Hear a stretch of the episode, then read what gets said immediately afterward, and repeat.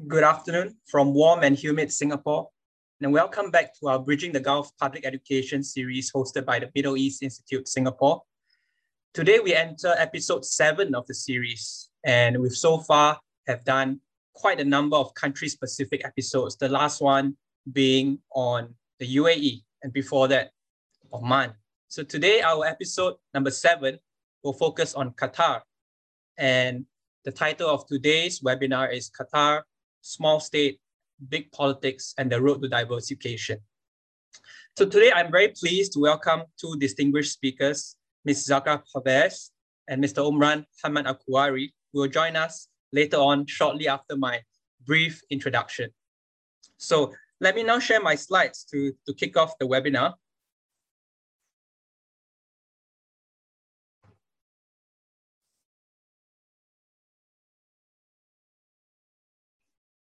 So because our speakers will be covering the political and economic aspects of Qatar, I will begin and probably complement their presentations with the cultural phase and how soft power is projected through cultural aspects. So the cultural phase of Qatar really, if you want to look at the latest news, it's, it was nominated as the capital of culture in the Islamic world of 2021 by the Islamic World Educational, Scientific, and Cultural Organization. So this will this will kick off a year long a series of year long events which were which were announced in March this year under this program, which will comprise uh, exhibitions, festivals, and the slogan for this program is "Our culture is enlightenment." So part of the program also includes um, you know virtual tours of museums and of course the Katara Cultural Village. So as you can see on your slide here, uh, this is the these are some photos of the Museum of Islamic Art in, in, in, in Qatar. And if you haven't visited, of course, now we are we are all caught up in, in a bit of restrictions due to the pandemic. But at some point, I think you should visit this museum. Uh, part of the cultural projection by Qatar also includes an exchange program between countries. And so far, it started since 2012 and, and lasted up to now. Uh, the Years of Cultural program this year, and, and the theme for this year is Qatar USA 2021, which, which, which, is a, which is an end product of the strategic dialogue between the two countries last September. So this is the kind of um, exchange programs initiated by Qatar Museum since 2012, and, and this is still ongoing. In terms of fashion and art, uh, you know, um, if you saw the last slide, which is uh, this is the National Museum of Qatar. The opening party for the National Museum was in 2019 March, where there were invitations by the ruling Al Thani family for celebrities to come and, and grace the event at that time, including uh, celebrities such as uh, Victoria Beckham, Car- Carla Bruni, for example. And the investments by Qatar in, in the area of fashion, art, luxury, and, and sports really is about uh, winning hearts and minds, uh, forging partnerships that provide uh, outside players with uh, uh, opportunities for collaboration and cooperation, also shoring up the whole soft power aspect. So, so if you look at both the art world and, and the fashion uh, aspects of, of Qatar's project, projection of soft power, we see also personalities linked to the ruling family, such as uh, Sheikha Mayasa Al Thani, um, who's the sister of the emir and also has has huge art acquisitions, val- you know, valued up to one billion a year. And she's also the chair of the Qatar museums. And also we see in, in the fashion uh, domain, we see um, another um, firm called the Mayhoola for investments, which is also linked to the mother of the emir, Sheikha Moza Al Misned, who also founded the Fashion Trust Arabia, uh, that that that also is uh, you know um, that also is linked to big luxury brands such as Valentino and Balmain. Other stakes by, by Qatar include um, PSG, the football club, Paris Saint-Germain, and also a 20% stake in, in London's uh, Heathrow Airport. So this is the kind of uh, reach that, that Qatar has played, you know, um, as an international uh, player. And, and, but this will be covered, of course, more by our speakers and finally, I want to touch on uh, education as another key aspect because um, since um, 1997, Education City was was um, uh, uh, um, vision as as as a transition towards a knowledge-based economy as part of the Qatar National Vision 2030. Education City now in Qatar uh, has a branch campus. Uh, it's, it's a branch campus model with nine universities, of which six are, are, are American universities, one uh, British, one French, and one local university in Hamad bin Khalifa uh, University. So this is a kind of high expenditure by, by Qatar Foundation in terms of uh, developing human capital. Of course, the challenges still persist uh, in terms of uh, you know educating Qatari nationals because of the, the discrepancies and the disparities between in, in terms of the numbers between the nationals and the foreign expat population, but also the skill set. Um, but we've also seen a shift in language policy. We've seen uh, previously that whole K-12 um, curriculum, K-12 meaning the equivalent of Singapore's uh, primary and secondary education was in Arabic before traditionally, but has now shifted gradually towards uh, English as a medium of instruction. And finally, last point was on the slide is uh, Qatar National Library's digitizing goals. It has worked for quite an quite a significant amount of time with uh, the British Library to digitize the India office records, of course, very important for us researchers. And more recently, just uh, three days ago, I think uh, uh more MOUs signed with Russian institutions, notably uh, the Peter the Great Museum of Anthropology and Ethnography, and also St. Petersburg Museum to, to digitize their own historical photography records. So that's the kind of um, multifaceted approach that Qatar has played uh, in terms of its uh, role on the international arena. But now I would like to introduce our speakers who will of course be covering uh, the aspects more in depth and more significantly, uh, especially the political and economic aspects. So please allow me to introduce first Ms. Zarqa Parvez, who is a PhD candidate at Durham University. And until December 2020, she was also a lecturer at the Middle East Department at Hamad bin Khalifa University. And her previous degrees, her BA and MSc were at Georgetown University and SOAS respectively.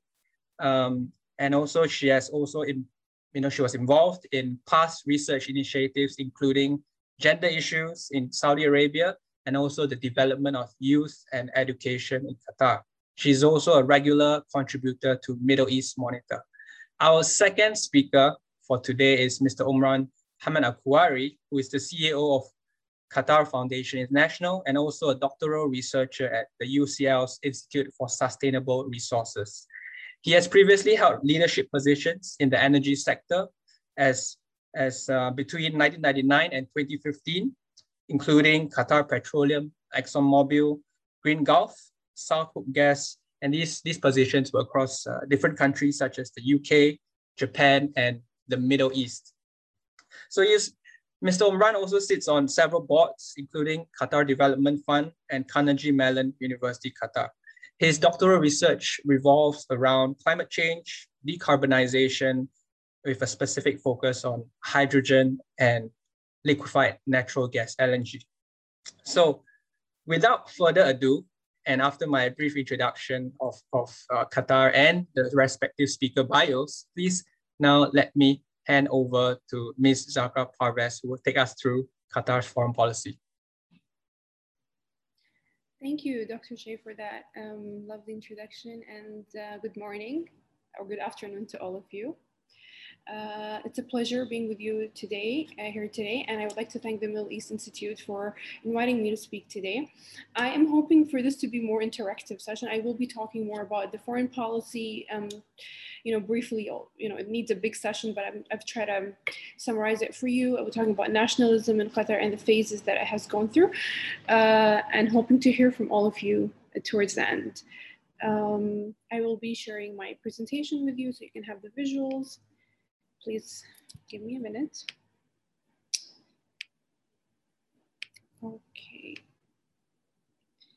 Right, so, um, sorry, this is not the first slide. Okay, so to begin with, I want to give you a little bit of background of Qatar's uh, foreign policy. Um, uh, so, um, as most of you know, Qatar is one of the uh, mm, smaller states in the in the region, um, and but yet it has played a significant role in the uh, in the global and international politics.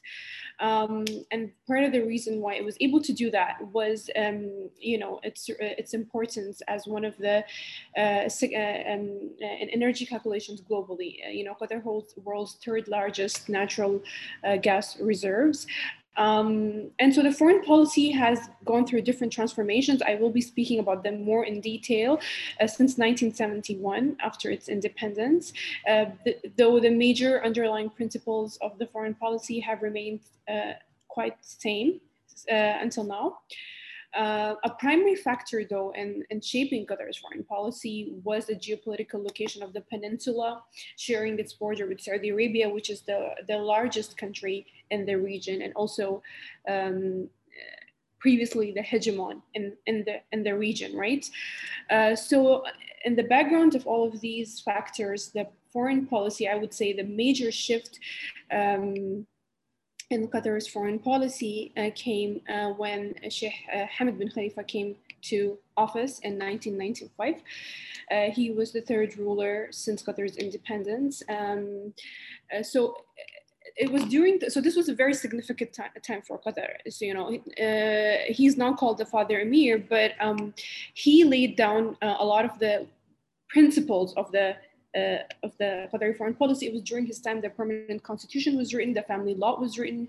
It was really the time of nation building, right? And he's also uh, referred to as the uh, the um, the person who sole-handedly built the nation. He, of course, before coming to power, he was the the head of the Supreme Council um, uh, Planning Council, where he was already involved in uh, building infrastructure of the country, etc. Uh, now, uh, during his time, the Qatari foreign policy could be described as the one of pragmatism. Um, in 1990s when he came to power he introduced some of the, uh, the fixed principles of qatar's foreign policy which included promoting peace uh, and stability um, encouraging international dispute settlement. He obviously wanted qatar to have a more prominent role in the uh, globally. Um, and that i think that was a break from the tradition because previously and at that time at least uh, most of the countries in the gulf went under Saudi Arabian um, policy outlook. Uh, but Sheikh Hamad wanted Qatar to have its own independent policy. During his time, he also focused a lot on the role of international law and the UN. And an example of this is during his time when Qatar had um, uh, had um, uh, land, uh, uh, sorry, uh, territorial dispute uh, with Bahrain over the Hawar Islands, he went to the International Court of Justice rather than going to Saudi Arabia do, so during this time, during Sheikh time, um, there was two countries that played a major role in shaping Qatar's foreign policy, which was the U.S. and Saudi Arabia two major players. Uh, we're just gonna, I'm gonna talk about, uh, uh, about this a little bit in the next um, slide.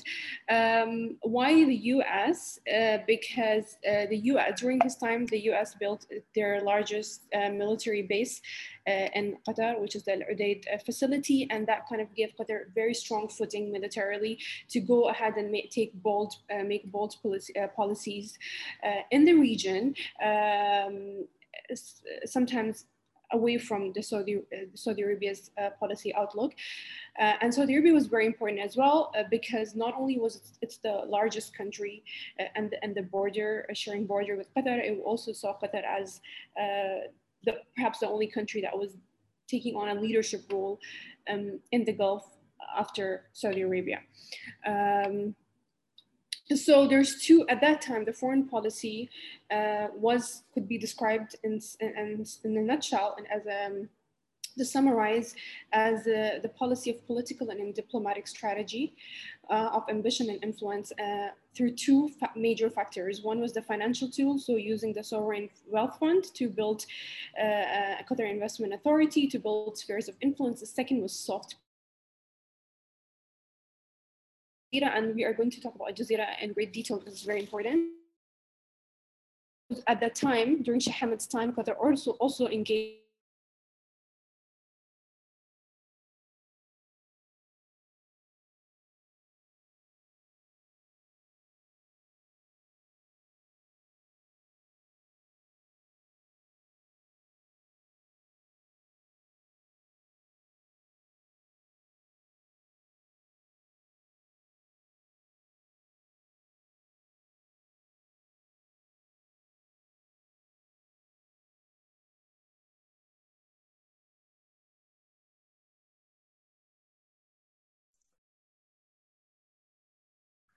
So to our audience, I think we are facing a bit of technical dif difficulties with uh, Zarqa's uh, screen and Zoom. So let us try to rectify this and have her back on as soon as possible.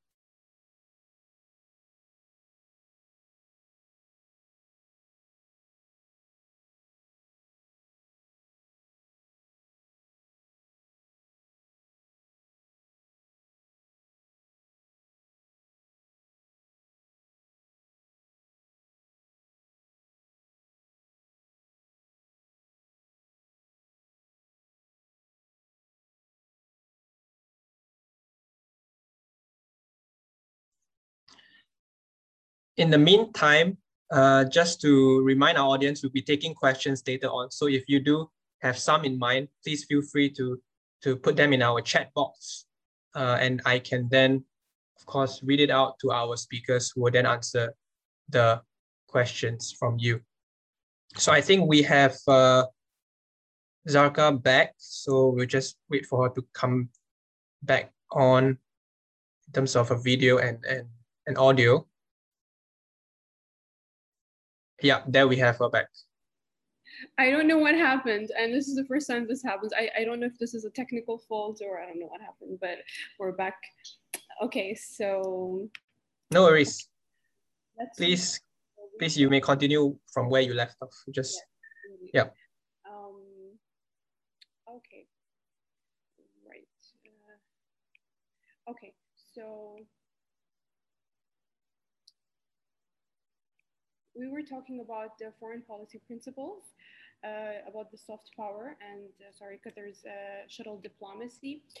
Um, so Qatar had uh, successfully um, um, done mediation between Lebanon, uh, uh, conflict in Lebanon and Saudi, uh, sorry, in Palestine, in Somalia, in Yemen at the time, again, giving it a very prominent role of this peacemaker in the region.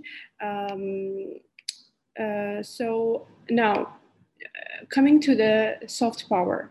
So um, branding the branding of the state. Now i want to highlight that every country in the world uh, does some sort of branding uh, cultural uh, branding um, to kind of establish themselves distinctively uh, distinctively in the world. Uh, had done that uh, through several strategies and we're going to go over some of them very quickly.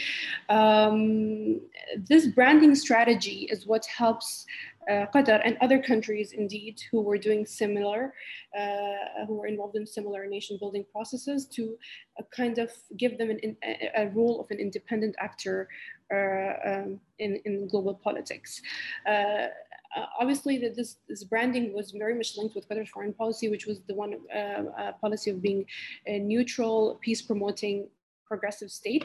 Uh, other efforts through which uh, um, uh, Qatar was involved in, in, in, state branding was the use of sports, you know, the 2020 World Cup, the cultural, such, cultural efforts such as building museums, uh, also uh, the Qatar Foundation. Qatar Foundation, uh, which I'm a graduate of, is also a big kind of factor of the Qatari brand. It is home to some of the world's Ivy Leagues universities. Um, uh,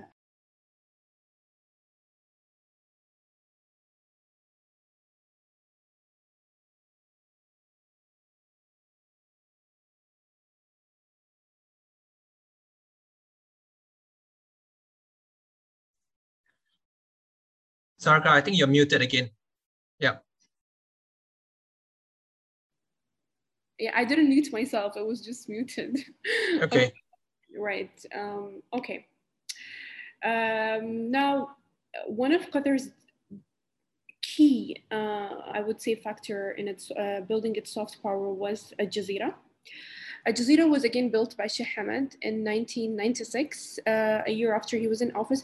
Uh, Al Jazeera became a strong diplomacy tool uh, um, in the region. It was a break from the traditional media in the region. It was known for its investigative journalism. Um, it was also uh, came to be known as the voice of the Arab world, showing you the Arab side of the story. Uh, was very famous for its coverage of Intifada in 2000, uh, Afghanistan war in 2001, and Iraqi invasion in, in 2003. Um, it was kind of representative of Qatar's foreign policy outlook in a, in a, in a nutshell. Um, it became the regional hegemon in, uh, um, in, in, media, and that's why you saw in 2003 Al Arabiya was launched by, uh, it was a Dubai um, based satellite newscast broadcaster to kind of counter some of the um, coverage uh, presented by uh, Al Jazeera. Um, so now Another, I would say, the turning point in Qatar's foreign policy was the Arab Spring. Uh, Arab Spring um, obviously started in uh, 2010, uh, you know, when people were on the streets and most of the Arab world um, reclaiming their self-determination, etc. Uh, uh, leading to series of revolutions.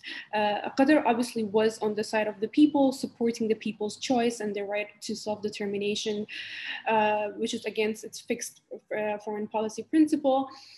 Uh, Qatar obviously, uh, and one, and um, one of the biggest ways in which Qatar supported the people, people's choices was through Al Jazeera. You know, there was the revolution that was televised. Uh, a lot of people call it the Twitter revolution, the media revolution. Um, you saw that Jazeera was really on ground, especially in the Egyptian revolution, uh, even in the Bahrain uh, uh, protests, similarly in Libya as well. Uh, Qatar obviously supported the, the um, the, you know the democratically elected governments, including the one of Mohamed Morsi. Now, this created a lot of um, tensions between the rest of the Gulf states. Uh, they all uh, had a different policy outlook while Qatar was, again, uh, supporting people's choices, people's self-determination based on their um, foreign policy outlook.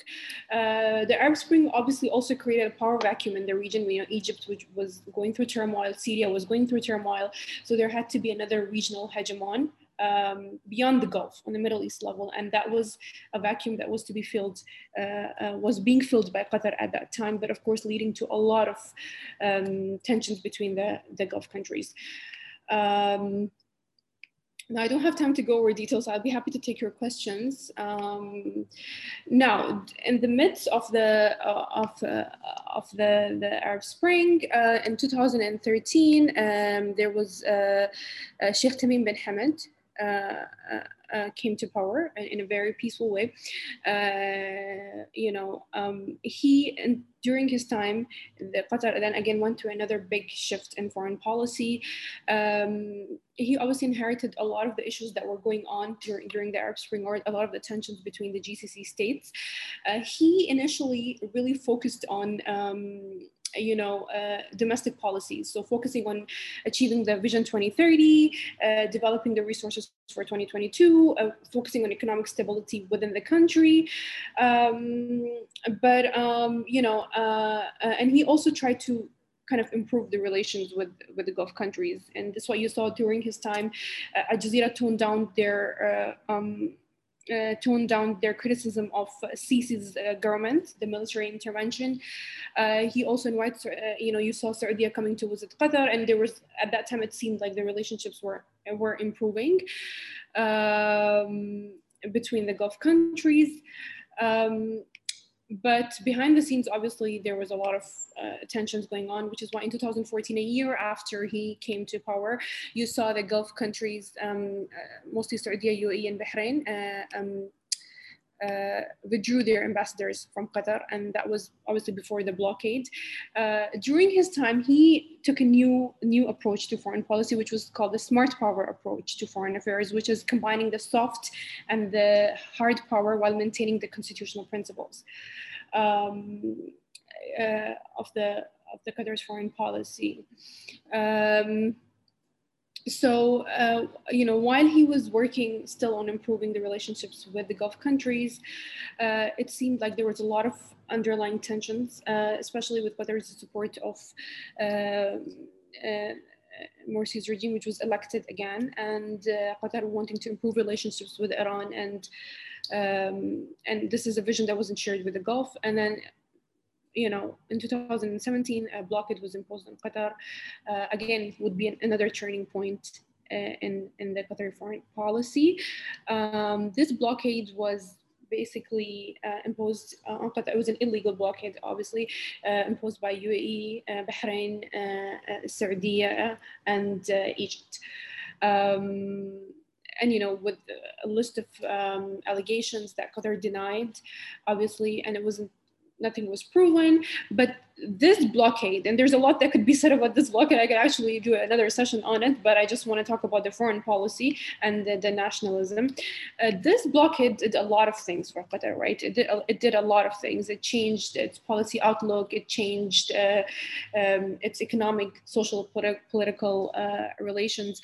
But it was also, and this is what I'm going to be focusing on, and I think my colleague will talk more more about the economic aspect.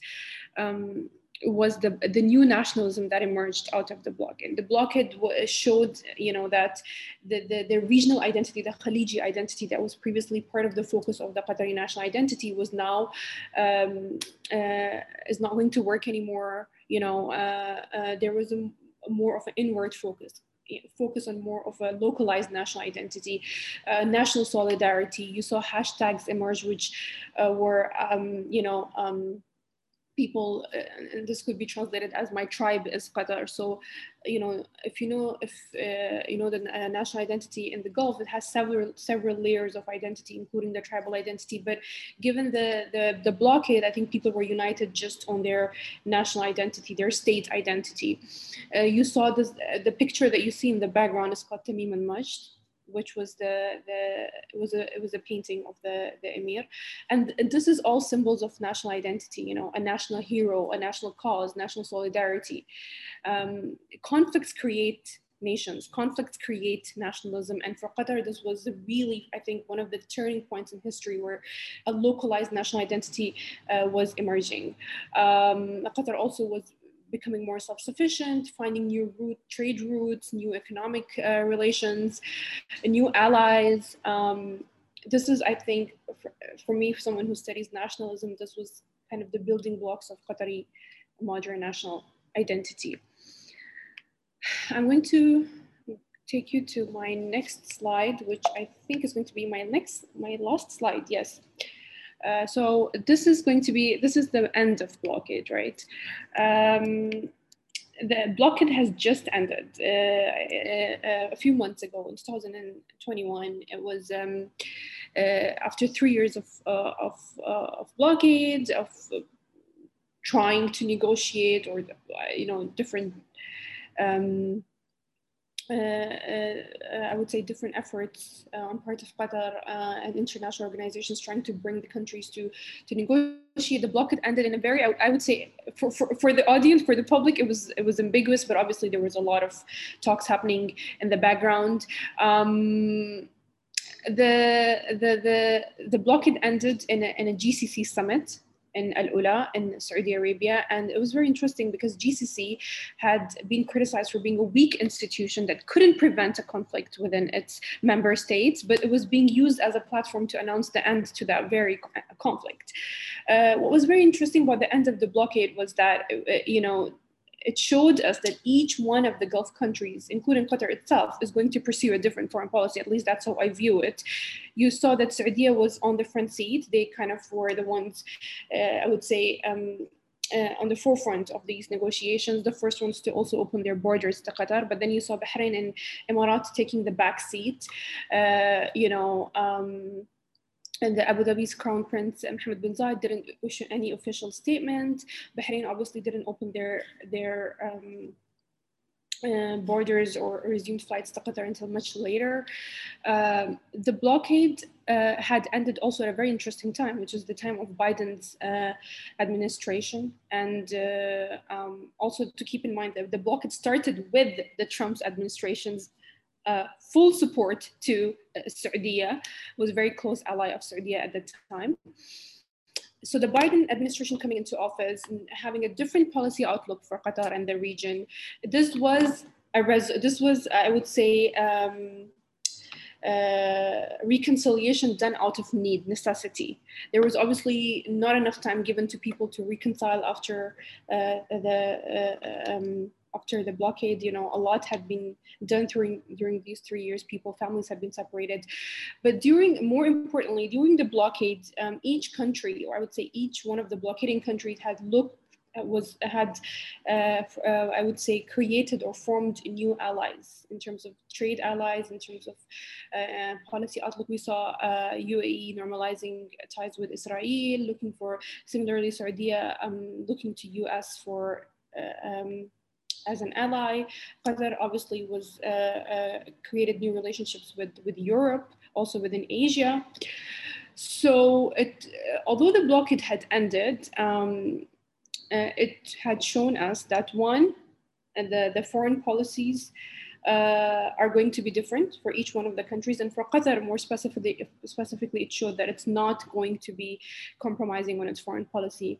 Uh, the blockade had actually a lot of the allegations of the blockade were attacking Qatar's independent foreign policy. The fact that it didn't compromise on that shows how important it is in its um, you know, uh, um, it's, it's uh, how important foreign policy is in its nation building, its international image, and its foreign policy principles.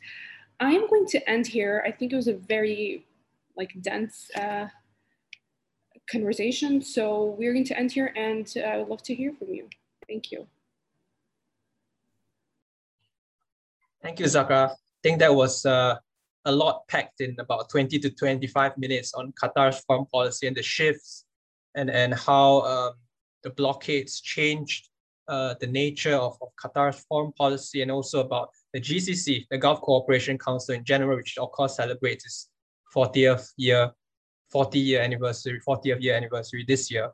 And um, so some of the the policies that you said Qatar had and you know, recently, you know, there, there was um, also uh, a refuse to compromise on certain aspects of this policy. And so our next speaker, uh, Mr. Omran Al Kuwari, uh, will cover more economic aspects and how uh, specific projects have developed or hastened uh, during the last few years. So over to you, Mr. Kuwari.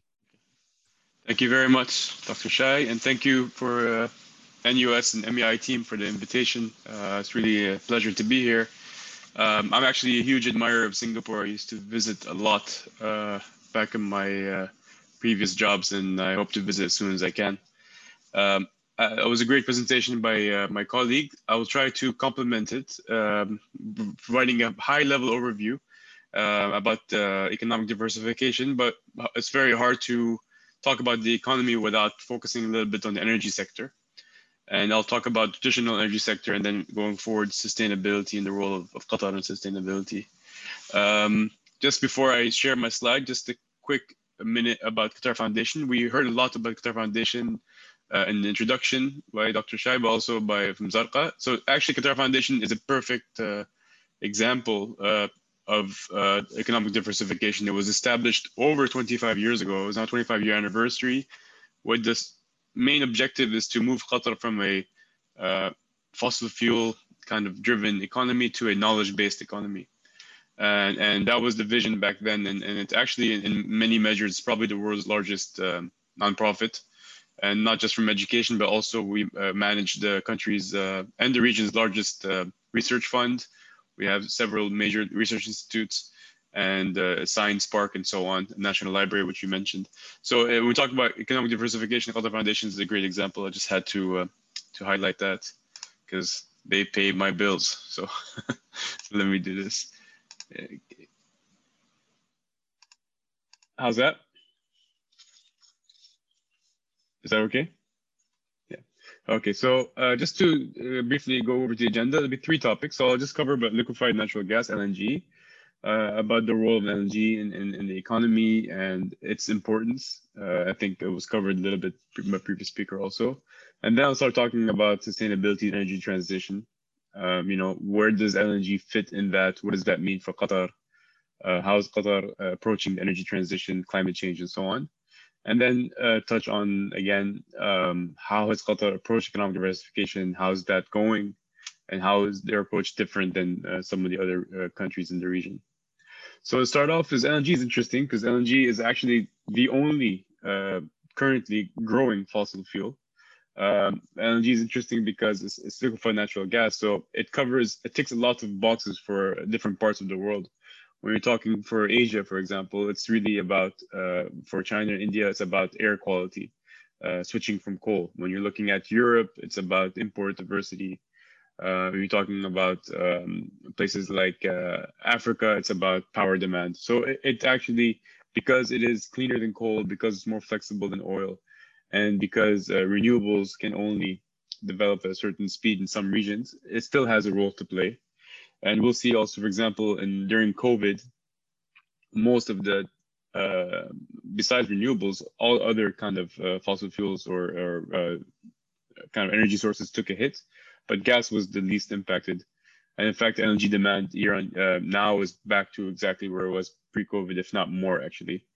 Uh, and if you look at um, kind of going forward, it, it is it is looking it is likely to grow uh, at least for the next 10 15 years uh, because a couple of reasons one is i mentioned the benefits but also pipeline building pipelines getting more complex and and sending gas through ships has become cheaper and more effective and, and fle more flexible so lng still has uh, a good window um, to play um, the next 10, 15, 20 years, uh, even conservatively speaking.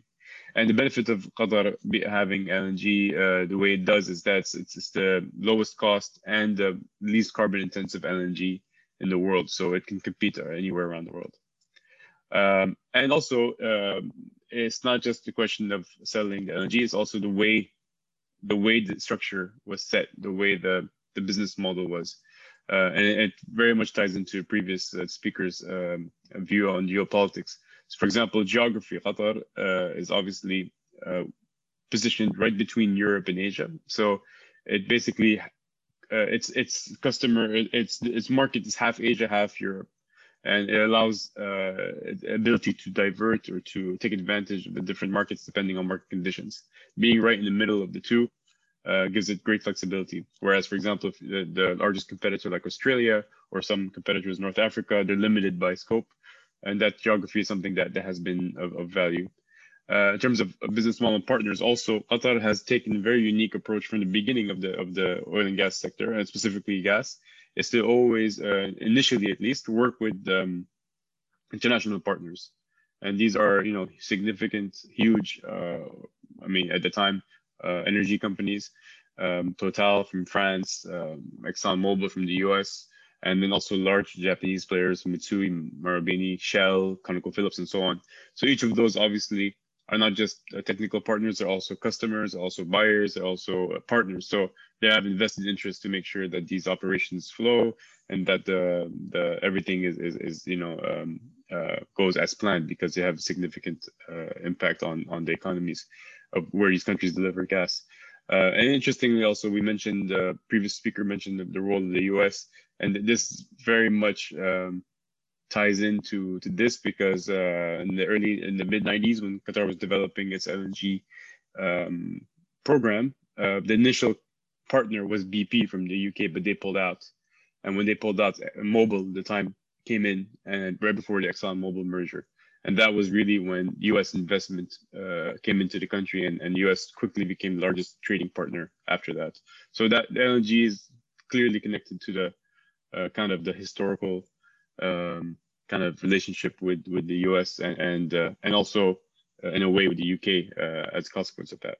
Having said that, um, uh, there's also the regional aspect. So gas is is growing not just globally, but especially in the region uh, and um, Qatar having a huge reserves and ability to export gas uh, plays an important part uh, regionally also. Qatar exports LNG to uh, Kuwait, to the UAE, uh, but also pipeline gas to the UAE. Um, and uh, you know, there's always been efforts or discussions around working with Saudi Arabia. Saudi Arabia is obviously oil rich and going to be renewables rich, but not necessarily gas rich. And gas is, is really the the cheapest, cleanest, fastest way to produce large amounts of power still. And uh, and this is where also gives give Qatar geopolitical importance. And customers, I mentioned partners, but also customers. So, for example, um, I say here in the UK, uh, 15% of all UK gas comes from Qatar, uh, which is a huge amount, as you can imagine. So imagine heating in the winter, this geopolitical importance there. In Japan, around 10% of Japanese uh, LNG gas comes from Qatar. India, uh, it can go up to 5 10%. So uh, these are significant economies and who have a huge dependence on, on Qatar. And Qatar has a huge kind of uh, responsibility. And there has not been uh, any disruptions, any kind of delays or anything in the last uh, 20 plus years, uh, which, which is actually very interesting in the context of the blockade also, because despite the blockade, despite um, air and, and uh, channel, air and sea channels and borders being closed and tightened, there, there was not one missed shipment. Uh, even actually the gas pipeline to UAE continued as as planned. So I think it's also part of Qatar's um, really keen to show that when you you know when you enter into a, an agreement and um, they honor it from a partner perspective, also from a, a, supplier perspective, and it just it just you see that being reinforced with the uh, kind of the ratings for rating agencies um, when they go out for lenders, uh, project financing, Qatar is always well positioned because of its reputation, which also was tested uh, during the blockade. So that's kind of um, the, the role of LNG, the importance of it in the short term, and, and how it ties into geopolitics. Uh, however, uh, as we've all seen around the world, net zero is, is, is actually now uh, not just a concept in terms of uh, large economies taking 2050 net zero, 2016 in China, which will mean eventually natural gas will will take a hit. And what I've done here is I've plotted the most aggressive kind of um, scenarios towards net zero. I mean, net zero is arguable, obviously, if it will happen. Uh, this is in line with Paris Agreement and so on. But let's assume it does. You still see natural gas will will drop, but what the, actually the the starting startling image here is that it doesn't drop that much compared to oil or coal, for example. Uh, but it does drop eventually. Uh, I did mention earlier that Qatar's LNG is, is, is the most economic and cleanest, so it should be relatively well positioned. But you know, the, the energy markets move fast, uh, and things can change fast based on behavior, based on uh, the whole uh, climate change movement, which is now no longer disputable in terms of impact. So the, the point here is that yes, it'll drop, not drop as fast, but it will drop, and eventually, Qatar, um, you know, leadership will have to kind of uh, understand that and deal with that. Whether it's 10, 20, 30, or 40 years, it will happen. Um, it's just a question of, of scale. Uh, so what does that mean? Uh, Qatar is, is positioning itself as a leader in sustainability and has positioned itself. Actually, it's always been part of the agenda, uh, interestingly. Um, we'll talk about National Vision 2030, but one of the four pillars that, has been around for over 15, 20 years has been sustainability. Sustainability is not just from an environmental perspective, but also economic perspective. But in, in, the, in this case, I was talking about the environment. But sustainability has always been a key focus and, and running thread and, and all the key initiatives, all the key projects, and so on. So um, it has, for example, Qatar uh, hosted uh, the the COP18, the climate conference, um, was the first one to be hosted in the Gulf. It was a very uh, important one. Uh, Qatar took leadership position in that um, and they use the opportunity to showcase and to show it, it's the importance of what they're trying to do in this area. Uh, and also, uh, it was it was not a, a, easy time. I mean, now it seems obvious, climate change and so on. But you know, going back five, six, seven years ago, uh, for a Gulf country that's 90, 80, 90 percent dependent on fossil fuels to to host a climate conference, uh, it was not easy. and probably uh, added some of the uh, kind of kind of tension you can say. But it did show that Qatar is willing to be part of the conversation. It wants to be part of the conversation, and also wants to kind of be part of this north-south uh, developing, uh, developed world conversation around the carbon emissions, historic carbon emissions, and so on. So it was a very uh, important symbolic move uh, to host that conference. And then also after that, and even before that, some of these actually materialized to actually huge projects. So I will not list all the statistics and all the major projects and so on, but I think these are four important ones. So the World Cup, as as you probably know, is uh, happening next year, and it was the first carbon neutral World Cup to be ever launched. And that was again, remember, this was this bid was done over 10 years ago. So this was announced 2011. 2011 was the strategy to be a carbon neutral uh, World Cup, and that was really visionary at the time. It was seen as you know pretty radical, but that's the reality and uh, very interesting approaches to kind of uh, you know white elephant stadiums where Qatar is building these stadiums that can actually be, then be reduced and rebuilt uh, in other parts of the world so that you don't have this additional infrastructure. They're using reusing material with local material. Uh, everything about the whole World Cup is about um, reducing emissions. It's all in one compact city as opposed to a huge country, so you don't need to travel around. So it was all based around uh, reducing carbon, carbon neutrality, well, well be, uh, before this was kind of, uh, I would say, uh, trendy, at least for the region. Uh, Qatar Petroleum uh, has a climate change strategy, which you would say is normal for energy company, but actually it's for a national oil company to be so so kind of uh, progressive is interesting. They they and and definitely noteworthy. Uh, Qatar launched the climate change strategy last this year, and even before that, they were always um, ahead of the pack in terms of reducing uh, decarbonization, decarbonization the value chain, reducing their methane emissions using uh, as much uh, technology to reduce flaring and so on. Um, you know, the previous narrative that LNG is good because it it it basically moves away people coal to LNG is obviously true, but uh, the Qatar Petroleum did not just depend on that; they wanted to go further, and, and that has um, you know definitely differentiated them from other national oil companies, and and they see themselves as an international oil company in terms of performance and standards. So that's something that's noteworthy. Uh, Qatar is also uh, launching four gigawatts of solar energy is being construction now, and they've a huge kind of electrification campaign on buses and, and vehicles uh, that's under, ongoing. And here we have a picture of Msheireb, which is the first uh, sustainable downtown regen regeneration project. So this is interesting. Uh, so to say first, not this. Um, it's interesting because it's not a kind of a new city where other other kind of approaches have been taken around the world. It's actually a city that's part of the city that's been there for a long time and is just kind of regenerated and re- rebuilt with its old principles, uh, but with new technology, using old kind of uh, agricultural Islamic agriculture to fits with our culture, but using technology, smart technology, and so on. And it's actually up and up and running now, and it's been uh, uh really um, a good example of, of how you can do this without having to kind of uh, rebuild things uh, in a way that uh, may not be as sustainable as it, as it may seem.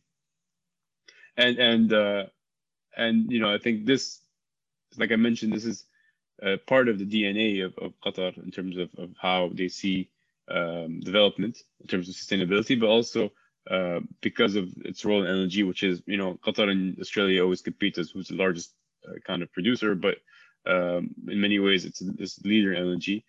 I, I think taking advantage of, of that ecosystem of having all these energy companies and the research that's now based there with this vision of, of wanting to to kind of uh, be part of, the, of, of, on the table in sustainability and taking leadership position. I think Qatar is very well positioned to to kind of uh, to be active in that, and that not just what comes things I mentioned here, but also in terms of international investments, in terms of uh, policies they can take, in terms of help uh, integrating with their uh, development strategy or aid strategy around the world. Um, you you can see um, more and more trend of integrating sustainability and climate change into, into that thinking. In terms of economic diversification, uh, as you may have probably heard from others, other lectures from other GCC countries, diversification is always uh, a main thing. You know, um, parts ever since uh, you know oil and gas being produced. How do you diversify away from oil and gas? And it's always been a challenge uh, for these countries. Uh, not it's, it's, the same for Qatar, obviously. Qatar, though, is starting from a probably better position in terms of, of having uh, accumulated wealth and also um, having a smaller population and being dependent on gas as opposed to oil gives us a bit more time, you can say. Uh, but having said all that, Qatar is also taking some unique, different approaches uh, as opposed to what you see um, in some other countries. Uh, again, diversification has been a theme that's run across the national QNV's national vision, uh, and it's not just economic development; it's diversification also. Uh, and you can see that that some of this um, efforts is work is, is paying back. I mean, Qatar GDP dropped like everybody's in 2020, but dropped the least of any other GCC country, and, and it's actually forecasted to bounce back faster than other countries. Um, and uh, an indication of that is already uh, a few months ago, Qatar announced a $10 billion bond uh, for to, to fund this LNG expansion, and it's been getting a, a great feedback despite um, relatively uh, modest oil environment and COVID still still kind of uh, obviously not not uh, hasn't gone anywhere in many parts of the world but that shows confidence in, in, itself, but also in the international markets. and huge, huge infrastructure spending uh, before the World Cup and after. Actually, I mean, I mean, uh, since 2003. I mean, actually, I don't remember. I think I, I since 1999, since I graduated university, I, I don't remember walk driving around Qatar and not seeing construction, literally. And it's not just stadiums are the easy part. It's it was uh, before that we had we hosted the Asian Games 2006, the World Cup. But besides those two sporting events, there's been huge investments in highways. Uh, the port has been rebuilt. The airport has been rebuilt. Uh, there's a um, very advanced uh, rail system, um, and so on and on and on. And I think it, it was it was always seen as an investment. Um, and and even post World Cup, there are still significant projects happening. So so this is uh, I think, and it was always uh, from the lens of we build infrastructure, uh, it will help enable kind of future uh, businesses, future clusters that we're developing, um, and that that's the idea, and, and that's what has been happening. And of course, Sovereign Wealth, Wealth Fund QIA is very well managed, very strong, very well diversified from the beginning, uh, as as nature of sovereign wealth funds. Uh, and these kind of like just these that kind of just uh, examples of, of diversification uh, that it's working, that it's it's it's kind of um, embedded in the way we, we approach things. But uh, to go a bit, bit more specific examples, um, you know, how do we how are we approaching diversification, and how are we also looking in a what I call net zero world, in a world that's post fossil fuels. so those two things are different, but they're slowly kind of interacting with each other more and more. Uh, and here you see the National Vision 2030. So keep in mind this National Vision 2030, which came out uh, more than 10 years ago, I think 2011. So, uh, you know, we've heard of other national visions recently, but this has been around almost 20 years.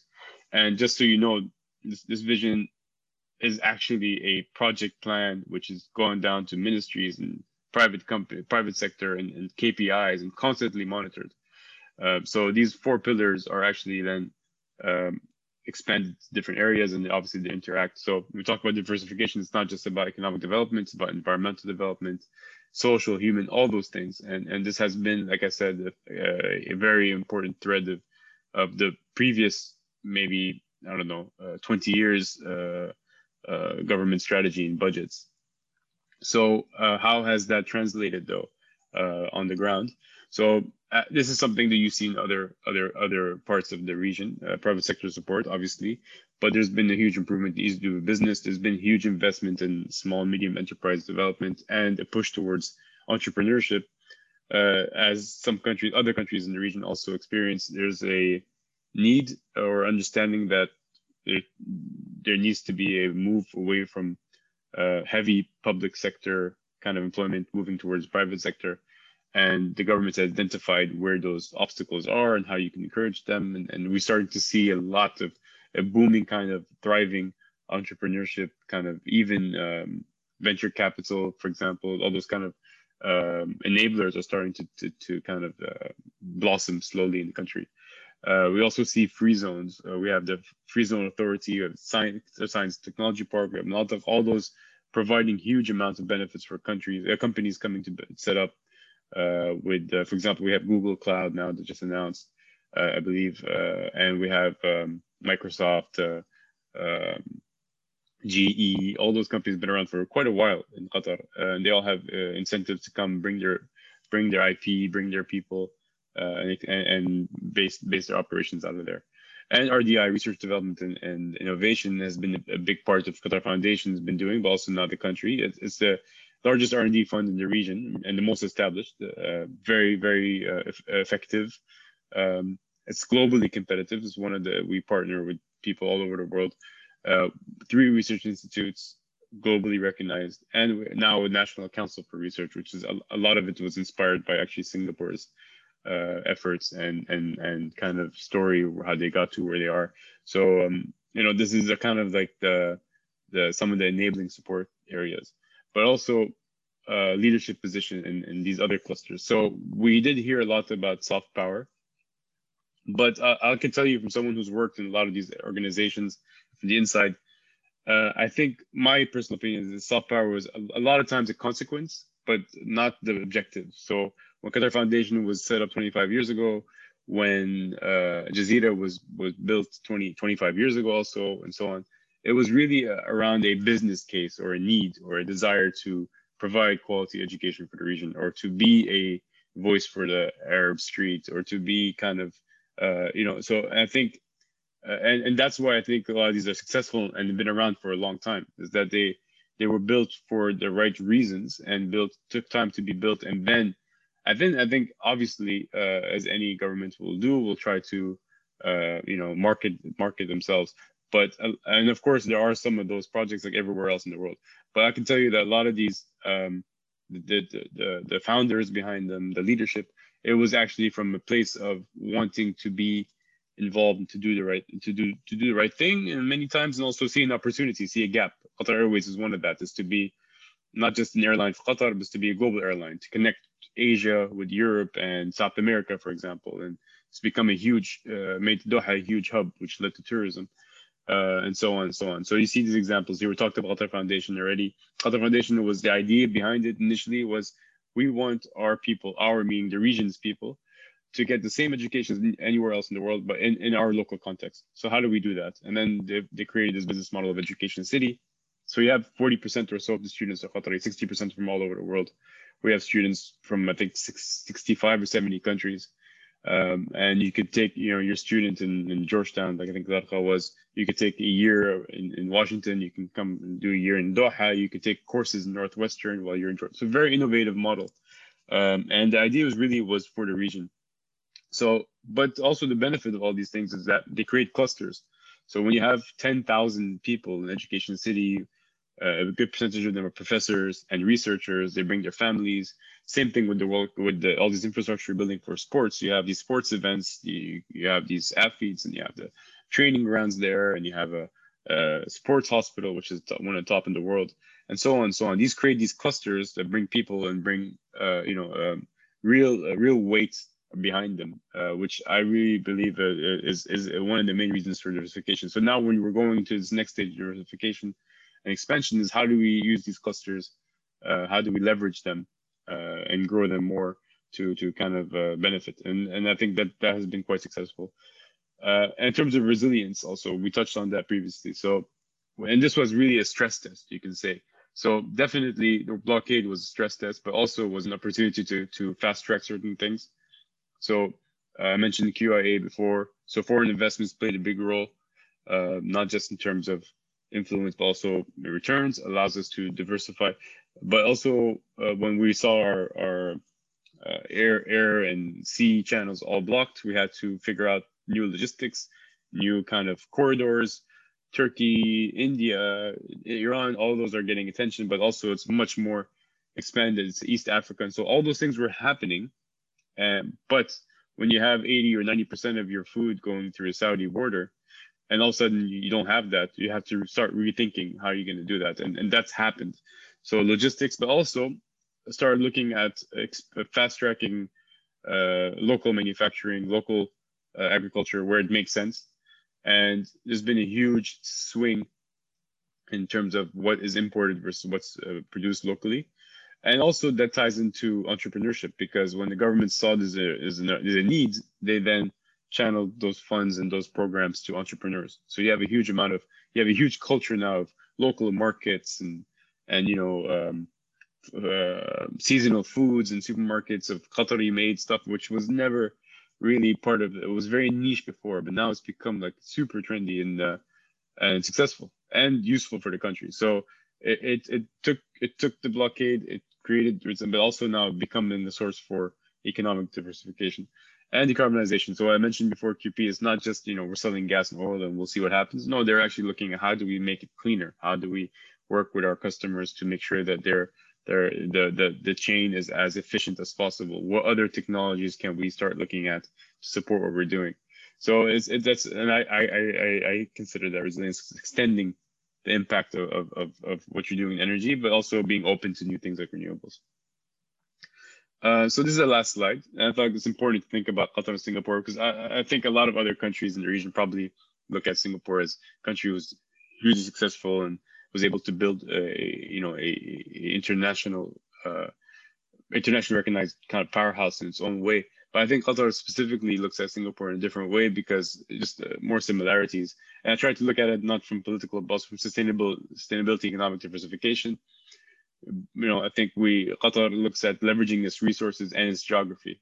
So we talked about that before, uh, looking at and, and, these are natural resources, but now it's also people resources. I think uh, you know the investment in Qatar Foundation, 25 years, um, really in top-notch education. I think you know the the the, the continued uh, consistent investment into human capital is really starting to uh, pay off, and uh, and that's never been wavered.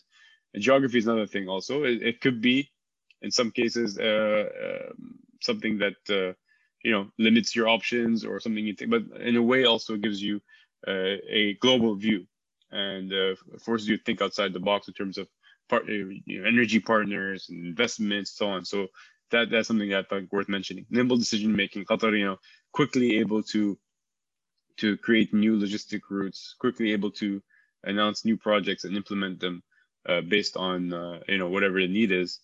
Uh, focus on good governance. You know, Qatar. I think we, I mentioned Qatar Petroleum's kind of record on the, on and its partnerships and so on. I think that's something that um, the Qatari government is very kind of focused on. I mean, you I you may or may not notice this is probably uh, something to note. The Minister of Finances actually has been, uh, I think, uh, well, has been replaced, but also under investigation um, last month for for uh, misuse of funds. And you know, obviously, who, who, knows what what the investigation will come up. But what, what the message shows is that in Qatar is that there's no zero tolerance for any corruption. But not only that is, is it's the real focus on good governance uh, and to make sure that when we build something, we build it properly, uh, whether it's a company or a government organization. And understanding global trends. So Qatar, you know, obviously I mentioned these these examples, but also looking forward, where can where can we play a role? Where should we play a role? Uh, you know, what's what's what's our um, kind of advantages? What's our uh, what can we use for our advantage uh, and play a global role? It's always about global Qatar. It's never uh, about just playing a regional role or a small role, but it's not about uh, soft power or anything. It's about really um, uh, wanting a seat at the table and, and having a belief that we can, especially in areas that I mentioned, uh, and a track record now. So there's confidence behind that. And finally, I think investment education. I think I mentioned that many times, but it's really a huge part. And now I would say investment education in education and and uh, also uh, research and development. I think those two points uh, understanding that the, the impact will be long term and uh, you may not see it uh, for long, until a while, but when it does come, it creates a, a different kind of um, um, multiplier that, that you cannot uh, have in any other industry. And I think that differentiates Qatar a little bit uh, from the region and it ties in directly to diversification. So that's really uh, my slides. I'm not sure if I'm on schedule or not, but I think I'll end sharing here and of course, happy to take any questions. Thanks, Omran. And also thanks, Zarqa, from, from the previous presentation. Now we shall enter the Q&A segment. And of course, we will definitely leave some time for questions, about 15 minutes. So I will um, group the questions from the floor and so that we can we can speed things up and address as many questions as possible from the floor.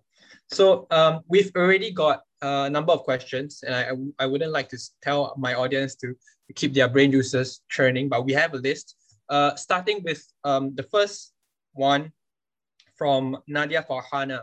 The question is, there are international calls for concern about human rights linked to projects related to the World Cup 2022. What has Qatar done to debunk this and guarantee the rights of foreign workers? So who would like to take this uh, question? Perhaps Zarqa? I can go ahead. I want to yeah. thank you, Imran, for the very interesting presentation.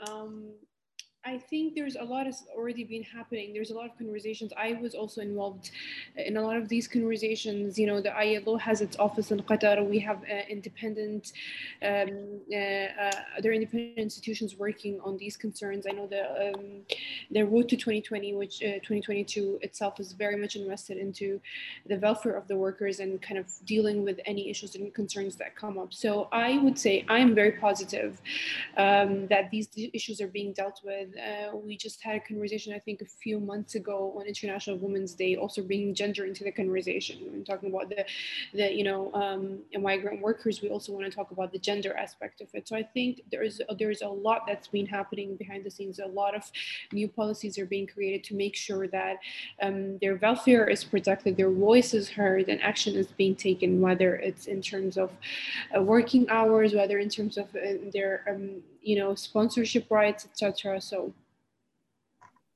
in a nutshell, that's my answer to you. I think it's all, it's, this is being taken very seriously and uh, a lot of conversations and action, more importantly, is happening. Yeah. Thank you, Zarqa. Um, we've got another set of questions, and I think this one will be appropriate for Omran to answer this. And it's about um, Qatarization so it's how is Qatar, this is from Paul Freeland, and his, his question is how is Qatar balancing the pursuit of Qatarization and providing good jobs for citizens and also retaining international outlook, bringing in much needed foreign talent and businesses? How does the small number of Qatari citizens within the national population help or hurt those efforts? And these, there's also a similar question from Nadia on on this, so I'll let uh, Omran take this. Yeah, I mean, this is a very good question, a very important point. I think, uh, I think uh, a phrase that I've seen uh, within kind of circles, government circles in the past like 15, 20 years, kind of working on these issues, is quality Qatarization. Because I think the the focus is not just to Qatarize, but also to Qatarize and make sure that when we do Qatarize, uh, the Qataris are ready to take the positions. So uh, at the same time, there's a huge recognition of the value that the expat community has been giving uh, and, is giving countries. So there's always a balance, right? You don't want to um, move too fast and then lose some of those people who helped you help build your country and help run things, and also, uh, but at the same time, you also want to give opportunities. So I think. Uh, it's a, it's a broad question, so it depends. Private sector depends, and government government is putting targets, but they're kind of I would say uh, not as uh, aggressive as, for example, you've seen in Saudi Arabia or Kuwait, partly because we have, uh, I guess, a different uh, population pool, different uh, economic situation. But there, there is definitely encouragement from the government to start to really. I mean, every every every major company, every major semi-government, so has to have a Qatarization plan. They have to have relative targets, but also there's an understanding that this has to be done uh, while maintaining quality, and that that is done differently depending on the organizations. Um, I think also um, there's a lot of of uh, of research being done on what has worked in other countries, uh, other regions besides the Gulf, like for example Norway. Um, you know, especially fossil fuel countries um, who have transitioned a little bit um, towards uh, providing more opportunities for local populations. So I think there's a lot of work around that, trying to bring in best practice.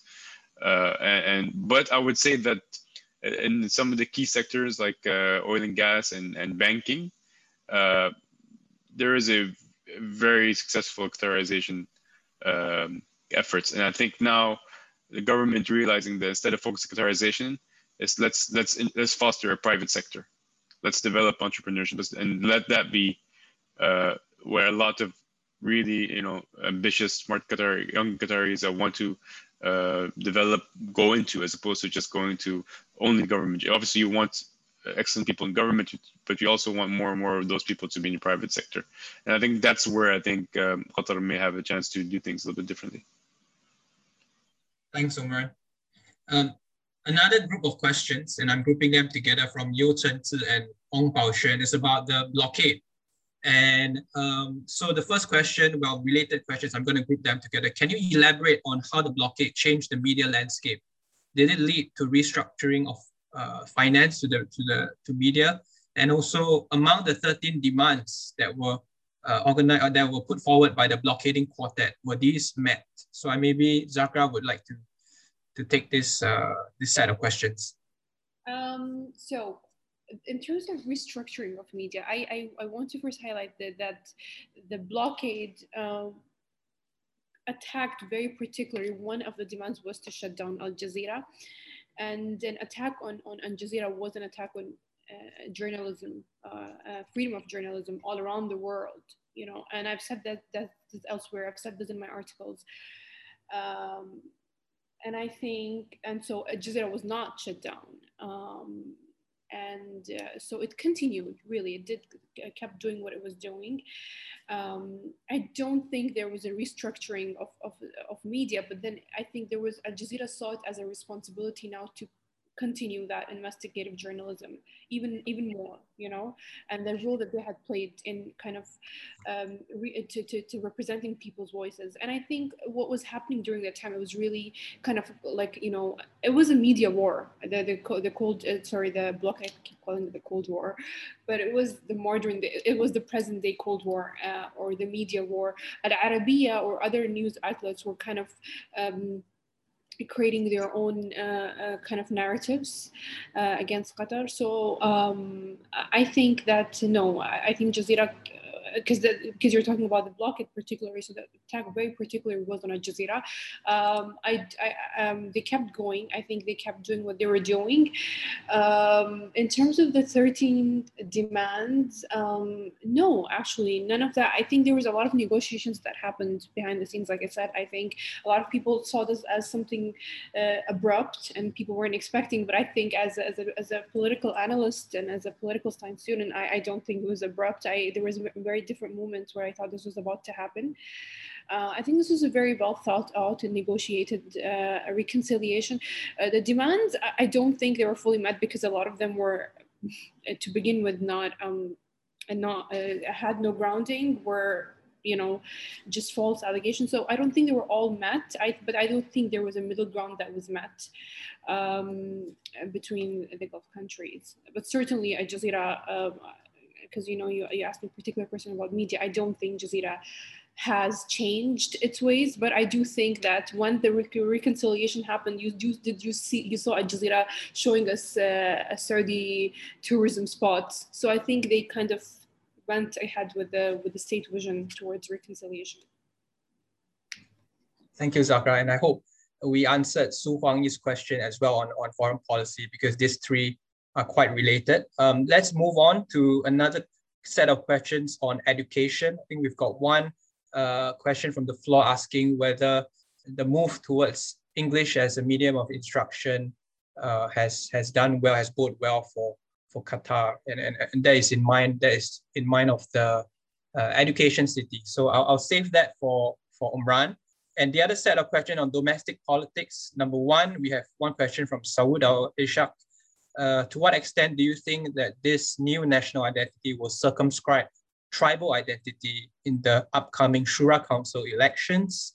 And also another question from Nitin uh, on the peaceful transfer of power from Emir Hamad to Emir Tamim. Is this a new normal or are there worries of such transfer in future from Nitin? So um, I'll leave uh, to take the, the questions on domestic politics and, and Omran, you may start off with the, the question on education, please. Yeah, I'm happy with that. Uh, that that takes those questions. yeah, I, I, think in terms of education, uh, actually, it's it's not quite uh, exactly the case. I mean, the the universities are in English, obviously, because they're American or British or they're universities. But the K to 12, which is the the schools, are bilingual, and uh, the idea was that they're international baccalaureate type uh, schools uh, but there's a very strong focus on Arabic. So the idea is uh, that students graduate, or the, the Arab students graduate duolingual. So I wouldn't say that it's, um, and, and actually the official language of Qatar Foundation is actually still Arabic. So it's, it, and one of the four pillars, one of the four kind of, uh, five, sorry, uh, themes of Qatar Foundation's strategy is to preserve Arab culture. So it's always a balance, obviously, you know, we, um, but we haven't actually gone to the extreme uh, where and you, English is the main language or anything like that. But I think it was recognition that it has to be the standard of English has to be global. So there's always a, a focus on making it dual. Um, and I think um, this dual baccalaureate type approach is, is, is hopefully going to be uh, a new standard for the region. Uh, but yeah, it's, it's really about being dual and in a lot of cases trilingual also. Um, so no, yeah, so that's how we balance it. The universities, of course, um, are in English, but Georgetown, for example, has a very strong Arabic language program. Uh, Hamad bin Khalifa University is one of the leaders in translation in the world, Arabic to other languages. Uh, we have uh, in Qatar Computing Institute, also the leading program in the world in Arabic uh, translation software, artificial intelligence in Arabic, because it's a big gap. You know, the Arab world is is, is, is um, you know three four hundred million people, whatever it is, and and there hasn't been enough uh, focus on it in terms of content uh, and in terms of uh, technology. Um, and I think Qatar Foundation sees itself as playing a big role in that. Thanks, Omran. Moving on to Zarqa, who will answer the question of domestic politics. Two questions, really. Yeah, so the first question is about national identity and tribal identity in Shura Council. This is by Sarah. Yes, that's right. Uh, what's the, sorry, what's the second question? So do you think, to what extent do you think the national identity will circumscribe tribal identity in the upcoming elections? Yeah, and then the second question? The second question is about the transfer of power from Sheikh Hamad to Sheikh Tamim. Is this a new normal in terms of the nature of, of transition, power transition? Okay, I'll start with the national identity question. Um, thank you, Saud, for your question. Um, so tribal identity is tribal politics. You've asked a very important question, but also a question that probably cannot be answered uh, in the short period of time. Um, I think tribal politics or tribalism has been kind of an innate part of Gulf politics, um, has been innate part of national identity. Um, for me, I think there is an inherent tension that exists between in, in, the, in, the, in the national identity model in the Gulf countries, purely because national identity as a concept is a very European concept, right? In terms of intellectual concept, it's a very European concept. It has been taken um, and tried to adapt it to the realities in the region. That was uh, many other things amongst which a tribal setting, right? Uh, so there has been, I think, all of not just Qatar, I think all of the Gulf countries are trying to find this, this, this the place of the tribe in, in, in, the in the national politics or in the national identity, uh, because previously the tribe was uh, um, a source of identity itself. A tribe was a nation in itself, right? So I think there's this. There's there are uh, so there's inherent. I think there are inherent um, I would say challenges or inherent, uh, I would say paradox that exists within the national identity uh, as intellectual project versus the realities on the ground. I don't see that. I don't think that both are are incompatible, obviously, but I think there has to be a new model. So I, I think the the blockade provided Qatar uh, uh, a new model for national solidarity, one that uh, that provides that looks at the at the civil identity or the national uh, state identity as, as a focus of, of new identity. But I don't think this idea of tribal identity is going to I would say fade away. I don't know if it should fade away, uh, or I don't think it's going to completely disappear. What role it will play in Shura Council, um, I think it's very much uh, present. Like I said, because it's not it's not a thing that would change overnight. I, I think it might have uh, strategies might have shifted, um, but I think uh, at least for now the the, uh, the idea of tribal uh, tribalism or tribal politics very much exists in the Gulf and needs more time for it to evolve. You know, uh, in terms of the transfer of power. Um, when it comes to the transfer of power in the Gulf, there is no norm. there is norms always being created. I think the Sheikh Tamim model was very, it was, it was a great model. It was very peaceful. It was very, um, you know, uh, something that was done out of need. Um, a very political uh, uh, uh, move, but um, I think it should be. I think it should be uh, possibly the new model, but I don't know if it will be. You know, the transfer of power is always something that's sometimes unpredictable, sometimes takes you by surprise. So I think it should be. I don't know if it will be. Thank you, Zarqa. So because you have been such an engaging audience, we'll go for one last round of questions to our both to our two speakers.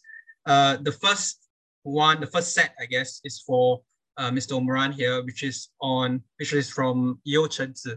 Uh, Mr. Omran, your research interest lies in uh, hydrogen as a form of energy. What is Qatar's vision of developing a hydrogen economy for the future? And that's for you, uh, Omran. And we have for Zarqa um, a couple of questions really, but we just we just select two from here. Um, what is Qatar's position on Iran after the presidential elections from Enoch? And another question from my colleague Asif Shuja is, uh, could you please elaborate if there's a theoretical model for the fact that you said conflicts create a nation and nationalism? So we'll start with Omran on hydrogen first. Yep. Uh, thank you for that question. Uh, I think without getting into too technical, um, I mean, hydrogen is is uh, is is something that's been, uh, I would say, kind of really all over the news in the past six months and so on. And I think it's because it, it obviously it's very flexible and you can produce hydrogen from a lot of different ways um, from fossil fuels, but also from uh, electric electricity and renewable energy. And it, it technically can resolve a lot of problems from a climate perspective, and and especially for countries that that uh, are importers or have ability to produce a lot of renewable energy locally. Um, so so depending on where you are, uh, I guess on the energy uh, uh, landscape, hydrogen means different things for you.